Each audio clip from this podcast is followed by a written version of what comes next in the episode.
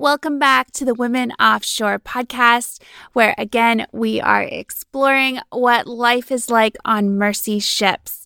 If you missed my last episode, A Vessel of Hope, Mercy Ships is a nonprofit that started their mission in 1978. Each year, they send hospital ships filled with volunteer professionals who provide life changing surgeries to children and adults who otherwise would go without to learn more of what they do and what life is like on board a Mercy ship, I get to introduce to you today one of their experienced captains. This is the Women Offshore Podcast. I'm your host, Ali Cedeno, a mariner and founder of Women Offshore. Women Offshore is a 501c3 nonprofit organization supporting a diverse workforce on the water here with us today is Captain Kathy Schenkel. She's a graduate of California Maritime Academy and originally joined Mercy Ships back in 1986. She is someone who has put serving the maritime industry and needs of the world above her own. When she hasn't volunteered on Mercy Ships, she has worked in other parts of the industry, but she also likes spending that time cruising with California Maritime Academy on the training ship Golden Bear to teach the students and support their professional development as mariners. As you can imagine, Captain Kathy has a lot of sea stories to share with us. So, welcome, Kathy. Let's get started. Welcome to the Women Offshore podcast. Hi, Ali. Thank you for having me on. It's good to meet you. Yeah, it's great to meet you too. And I am just so impressed with your career and everything that you have accomplished. And I just I can't wait for this this episode so people can learn from you. So please start out by sharing your background and how you ended up working at Mercy Ships. Well, I am the daughter of a career Army officer whose parents were both from maritime families. I started college thinking of being a doctor and got kind of turned off of school pretty quick. And I saw an ad in the school newspaper that said jobs on ships. And I knew that I knew that I knew that's what I wanted to do, even though I had never thought of it before. So I looked into it and tried to get a job, just going on as a seaman. All the companies that I contacted said, Oh, you have to have seaman's papers and you get those from the Coast Guard. I contacted the Coast Guard, and they're like, "Oh, we can't give you papers unless somebody's going to hire you." So it's like you really had to know somebody to get into the industry. So I also looked into the maritime academies, and so I applied to Cal Maritime, and I got accepted there. I started school in 1978, and I graduated in 1982. That was the beginning of getting involved with in the maritime industry. When I got out of school, there were no jobs. 1982, everything was very depressed in the maritime industry and so I, you know, I went back to my folks' house to stay with them. I lived in Southern California and just I had to work to pay off my student loans. And then about five months after I graduated, I saw this ad. There's a Christian concert, and so I went to that. Somebody whose music I really enjoyed, and I went to the concert. They had a call into missions. I said, "Okay, God, you know I'm not evangelist kind of person, but I can certainly go and help somebody, support somebody who is." So I got prayed for and everything. And then after that was all over, this man got up and started speaking. His name was Don Stephens. He's the founder of Mercy Ships. Starts talking about Mercy Ships, and I knew that I knew that was what I was supposed to do. So I looked into that. I didn't go right away because, as I said, I was in debt from school, so I had to pay that off first. So four years later, I joined Mercy Ships. The ship was in Victoria, British Columbia, and that's how I got started with Mercy Ships. Yeah, what fate. Wow. So you've been with them for a while now. How would you describe the culture on board? And can you share what a typical day is like when you're on a mission in port? Okay, and by culture, do you mean like the social culture or the work culture? I'd say maybe both. Okay. If you could, yeah. Well, social culture, Mercy Ships is an international organization, and so they have many nationalities on the ship. When I was on the ship, which was some years ago, the last ship I was on, we had like 35 different nationalities on board, represented on board. So there's mixing of cultures. The largest cultural group was the Americans. So the culture was similar to American culture, but different. Then we have all these different languages spoken. Everybody spoke English to some degree, but not, you know, no, some people were not fluent. in English. And so there was the little communication snafus that go on because, you know, everybody's not fluent in the same language. So that was interesting, but, you know, good. Also, then everybody's coming with their own cultures on board, and that's all mixed in. And then on top of that, when we were in ministry in another country, then we would hire local people, we call them day crew, to come on board and work with us. So we had that culture as well, all mixed in together on the ship. And it was really, it was fun for me. That's one thing I love about sailing is going to other countries and seeing how people do things. I just love, I just love seeing different cultures. To me, that's just fascinating. And so living and working on the Mercy ship was that all like in my house, you know. I lived in that culture all the time, so it was it was really neat and fascinating. So that socially on board, that was pretty cool. So let me give you a little example of that. One year at Christmas time, they asked all the different nationalities to get together in their own groups and present their Christmas traditions to the rest of the crew. So we had kind of what we called a fun night, and we got to see what the Norwegians do for Christmas and what the Mexicans do for Christmas, and you know that kind of thing. It was fascinating. It was so fun. That's great, and I love how you can come together with all these different cultures to give back to the world and support your mission. So that kind of gets into the work side of things is the work culture on board was everybody was there to give. You know, nobody was there to make money or anything else or rise up in rank or anything like that. I mean, that happened if you were in the deck or engineering department, but so you had this whole different mindset on working because people were there to give and not for what they could get if there was extra things that had to be done after our normal work hours, then they would call for volunteers and people would pitch in.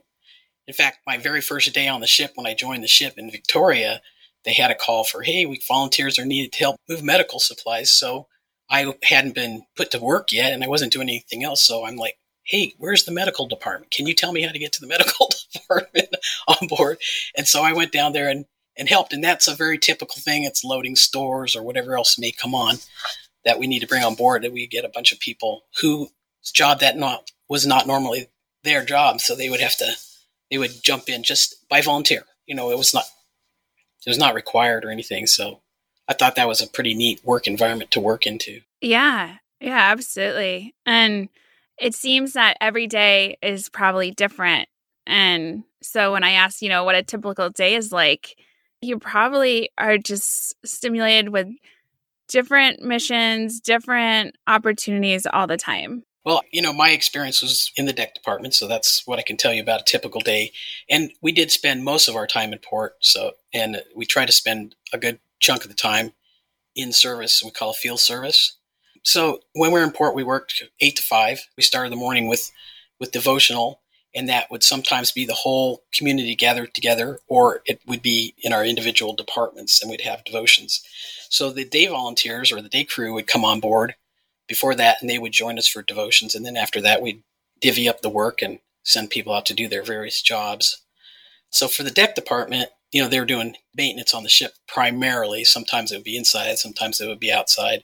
If you were an officer, of course, you you might be the duty officer for the day, and that might happen every third day or every fourth day, depending on how many officers we had on board for that. The same similar thing would be happening in the engineering department.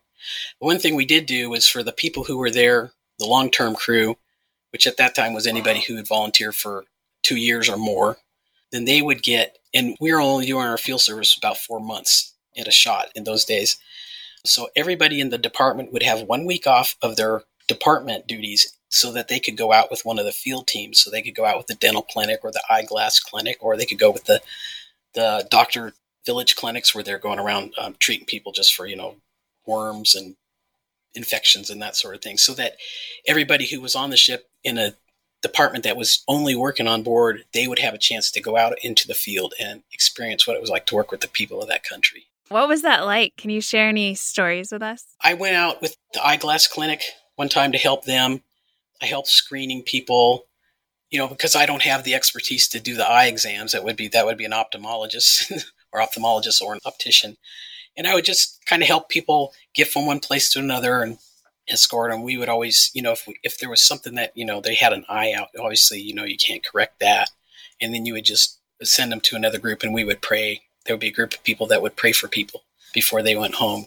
So that was kind of fun to help with the screening and everything. I did mostly screening stuff, just helping with that. And then that took a big chunk of the crew because, you know, the medical crew itself, there just wasn't enough people to do all that kind of stuff. And there was crowd control, all kinds of stuff going on at the same time.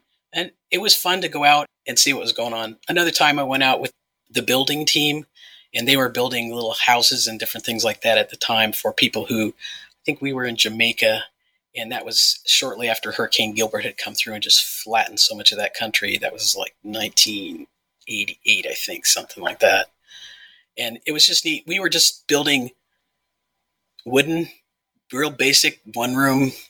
I don't know, you, you could call it a shack, but it was a better quality than shack. It had floor, was raised up off the ground, had wooden walls and windows and, and that sort of thing, just to give people shelter because they had nothing. Their places had been blown down, and a lot of them were living in shacks, really, you know, just put together with sticks and pieces of corrugated tin roofing or something like that. They were really pretty sad. So what we were building them was not what we would consider a house, but for them, it was better quality than they had before. Yeah, I feel like I could listen to your stories all day. And if I could, I would just ask you to keep sharing more stories with us. Do you have any other stories you want to share before we move on? I do have a couple of sea stories, one things that happened while we were at sea, which were kind of interesting. Yeah, please share. We had been doing our field service in I think we were we had just left Ghana in West Africa and we were sailing back to Europe where we would do a public relations tour.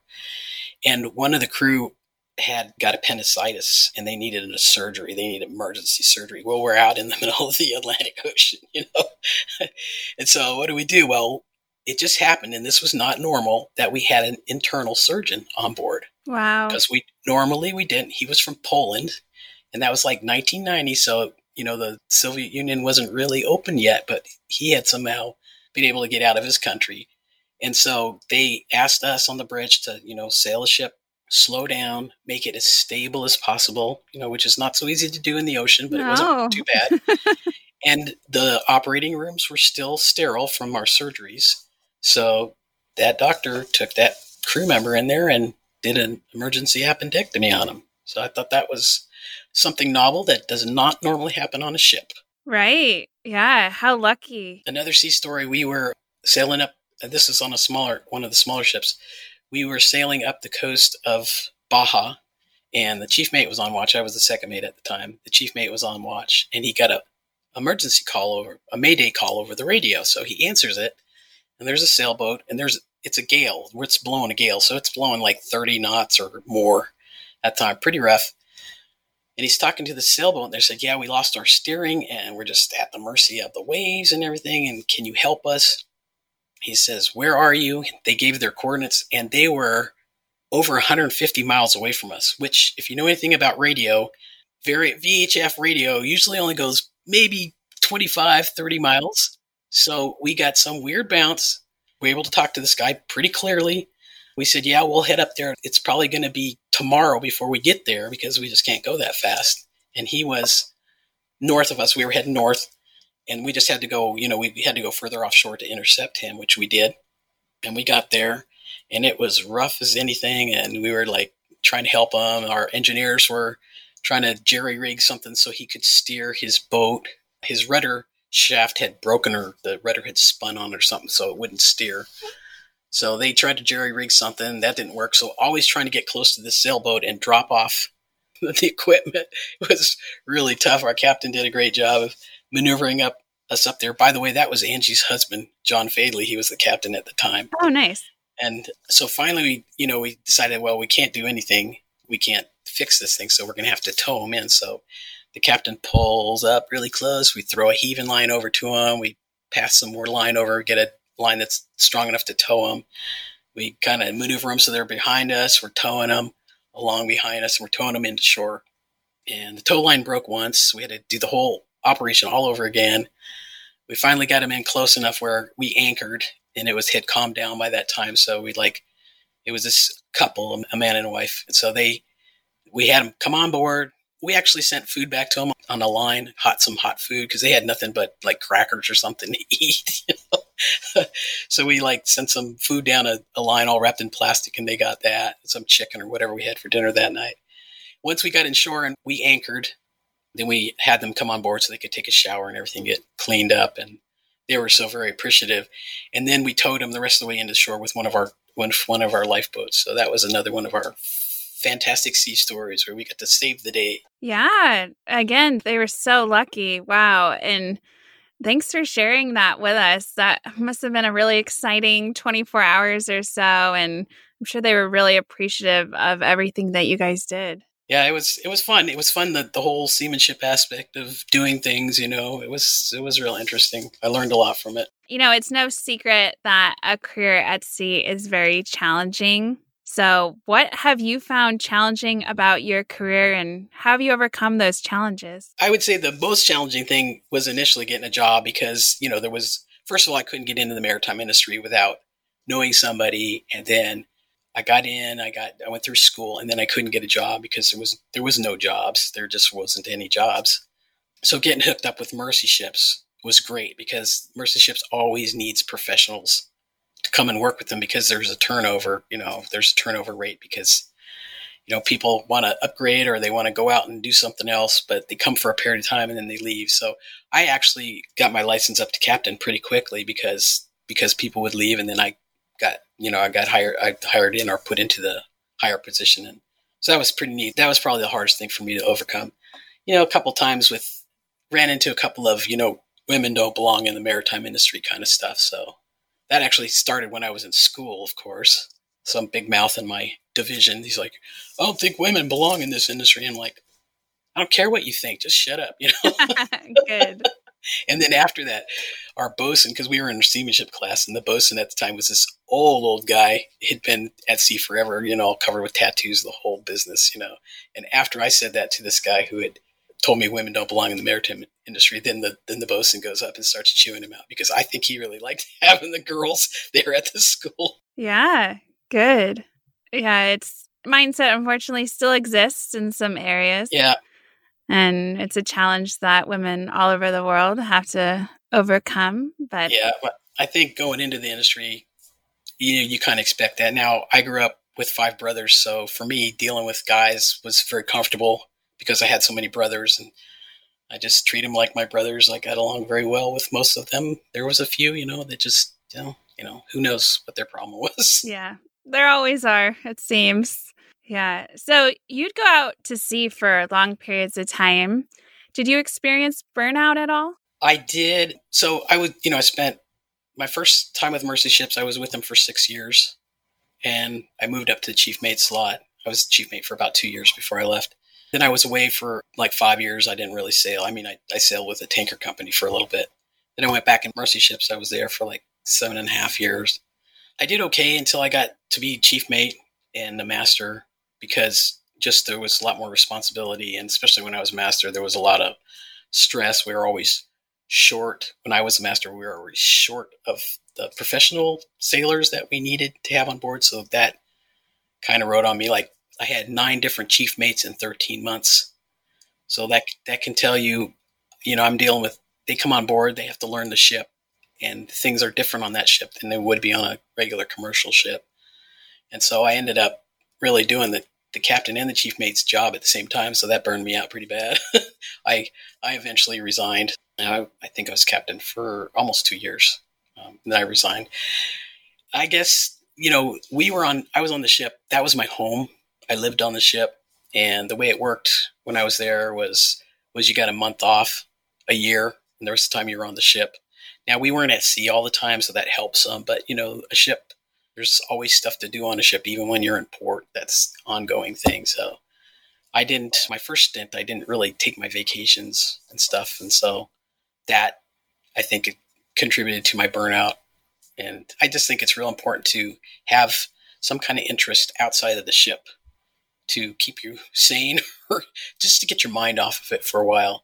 So I know a lot of people when we were in doing our field service, people would get involved in the local churches if they spoke the language and and that helped a lot. I did that one year too. That was it was good to just get involved with some other people and be off the ship and not think about the ship and what's going on there and just think about other normal things that people do, you know. Yeah, and then when you had an opportunity to take some time off or at least away from mercy ships, you said you worked I think tankers for a bit. Yeah, I worked just for a couple of months. I worked for one of the tanker companies that was running tankers between Valdez and Washington and also California. So I did that for like two and a half months. But when I left Mercy Ships the first time, it, I was very burned out and I had been kind of sick the whole time. Like I was running a low grade fever all the time. So I went home and I did nothing for six months. I stayed with my folks. I studied and passed my master's ex- exam because I had my sea time in by that time for my master's license. And then I went to work for this tanker company, and it's just like you know they were that was a twelve hour days. They were requiring us to work twelve hours a day, and it was it was too much for me, and I just I just couldn't keep up. So I ended up leaving that, and then I went to North Carolina, actually where I'm at right at this very moment. There's a ministry here. It's kind of a retreat center, but it's unique ministry. And I came here and I spent four years here on staff, or one, I came for four weeks and I stayed for four years. Wow. Which is kind of funny. So the pre program I was in was four weeks, and then I asked if I could stay. They said yes. And so I ended up staying for four years and just really got, I got settled. I got feeling much better and got my strength back and all that stuff. And then when it was time to go, I just felt like the Lord wanted me to go back into mercy ships, and and He showed me that by the director was leaving, and we had made we had put a timeline on when I thought I was supposed to leave, and then uh, what I should do. He's like, "Yeah, go find some other things to do. is See what you can come up with." And so then they were leaving the last week. They were leaving. He and his wife were leaving for a couple of weeks, and I said, "Well, what if something happens while you're gone? Can I leave?" And he says, "No, we don't want you to go when we're gone." I said, "Well, the only thing I can think of that would happen." Would be if Mercy Ships called me and they needed an officer, but then it would just be for, you know, maybe two weeks at the most. And that's exactly what happened. And I hadn't heard from them in months. I mean, years, years. And I came home on Saturday night, and the Sunday was the cutoff for what we had planned. Came home Saturday night. There's a message from my sister who never called, and she said, "Mercy Ships is trying to get a hold of you." of course, right? this so, is how it works so, out. right. So I called them up. It's Saturday night oh yeah, we're we're in Chicago and we need an officer to sail on Monday. We're going to from Chicago to Duluth, and I'm like, okay. That and he's like, you can come. I said, yeah, I can come. so that's how I got involved in Mercy Ships the second time, and then I went for that was just for a four day trip, and then I came home back here and I talked to my the director and his wife, and they're like, yeah, that's looks like the door that God's opened for you, so we think you should go through it. And you know, at that I was had to raise my own funding. Everybody's supported on the ship by basically they're missionaries, so they have other people that are supporting them. So I said, yeah, I need, you know, I don't have any money. So actually, I was able to raise the funding I needed in in a month, and then I joined Mercy Ships again. So to me, all that was confirmation that God wanted me there. He opened the door. He provided the funding for it, and so I went back in Mercy Ships again. Yeah, and you've been with them for a bit again. Yeah, yeah, so actually, I resigned when I was captain. I resigned in 2005, and I didn't, and I was away for quite a while. And then I got contacted by the maritime training manager for Mercy Ships because I they had put me through a train the trainer course some years before, and he said, "You're on our list of trainers. We're wondering if you still are interested in doing that." So I contacted him. That year, I didn't sail with the Maritime Academy. They didn't need any extra officers, so I'm like, "Okay, God, what do you want me to do?" I get contacted by Mercy Ships and then also somebody else. And so the training manager, I said, Yeah, I can come. Or I said, Yeah, I'm interested. And he says, Well, here's our schedule. Can you come to any of these? so in 2012, I started teaching for Mercy Ships for their basic training, or used to be called basic safety training for their new crew. So I started to do that in 2012. I've done it once or twice a year ever since then.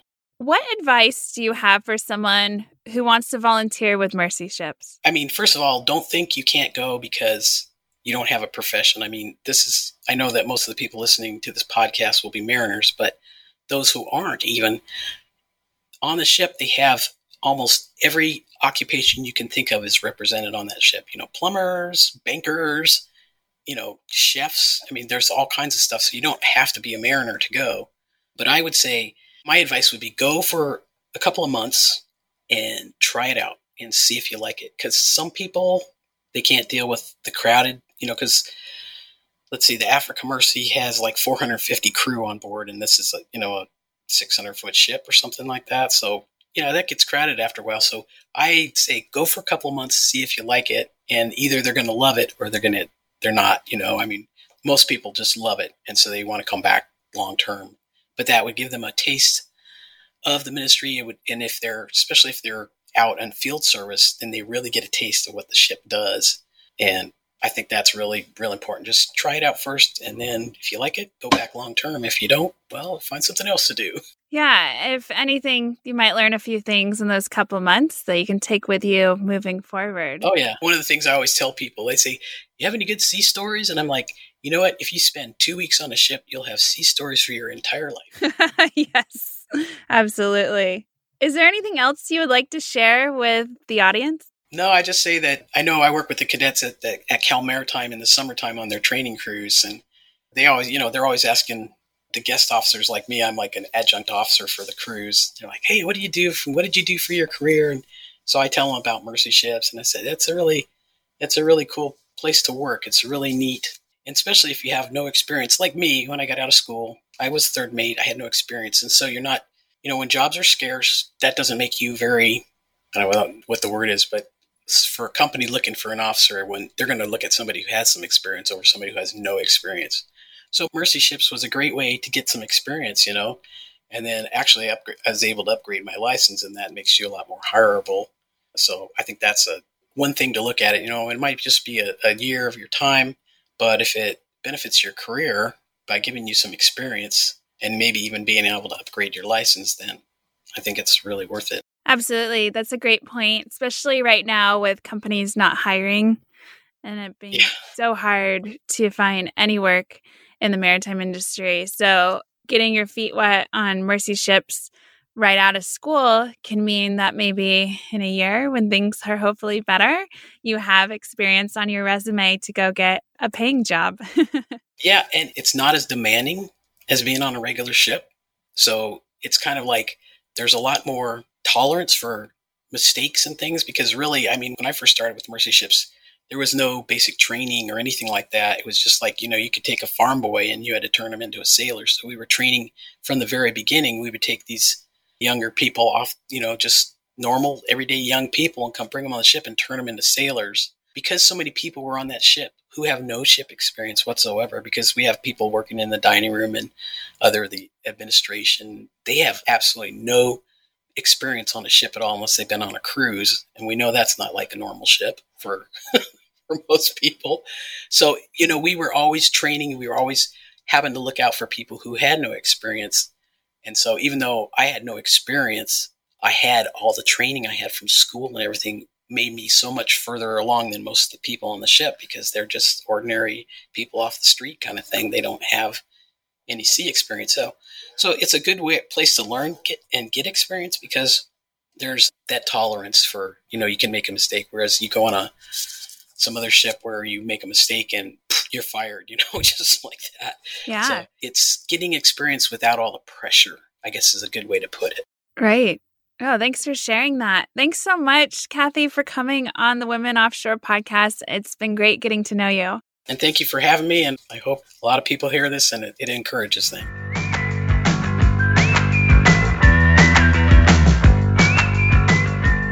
Before you go, here are some events on deck from my colleague Savannah at the Oil and Gas Global Network. Hey everybody, it's Savannah from OGGN, and here are the events on deck for February 2021. This month, we only have three events, but if you'd like the full list, you can click the link in the show notes to sign up for our events newsletter. We send it out every month, and it includes more info about the events I talk about here. We even include events that occur two months ahead of time, so if you're interested in always staying in the loop about oil and gas events, make sure to check that out. First up, we have our two in person events the TAMU SPE Sporting Clays Tournament at Tonkaway Ranch in College Station on the 19th, and the Thrive Energy Conference at Minute Maid Park from the 24th to the 26th. The only online event we have this month is the TAMU SPE Executive Series with our very own Mark LaCour of Oil and Gas This Week on the 26th. Other than these events, OGGN may be hosting some more live streams this month, so make sure to check out our Facebook, LinkedIn, or our website for more information about any of the live streams we have coming up. If you have any questions about the events or any of our shows, make sure to reach out to me through my email in the show notes. That's all for February. I hope you guys have a great month and thanks for tuning in. Thanks for tuning in to the Women Offshore podcast. What did you think of the show? leave a rating and review in Apple Podcasts. Additionally, if you want to propel women offshore forward, please visit womenoffshore.org or womenoffshore.shop, make a donation, or purchase some swag. Until next time, stay safe out there, and I'll talk to you soon.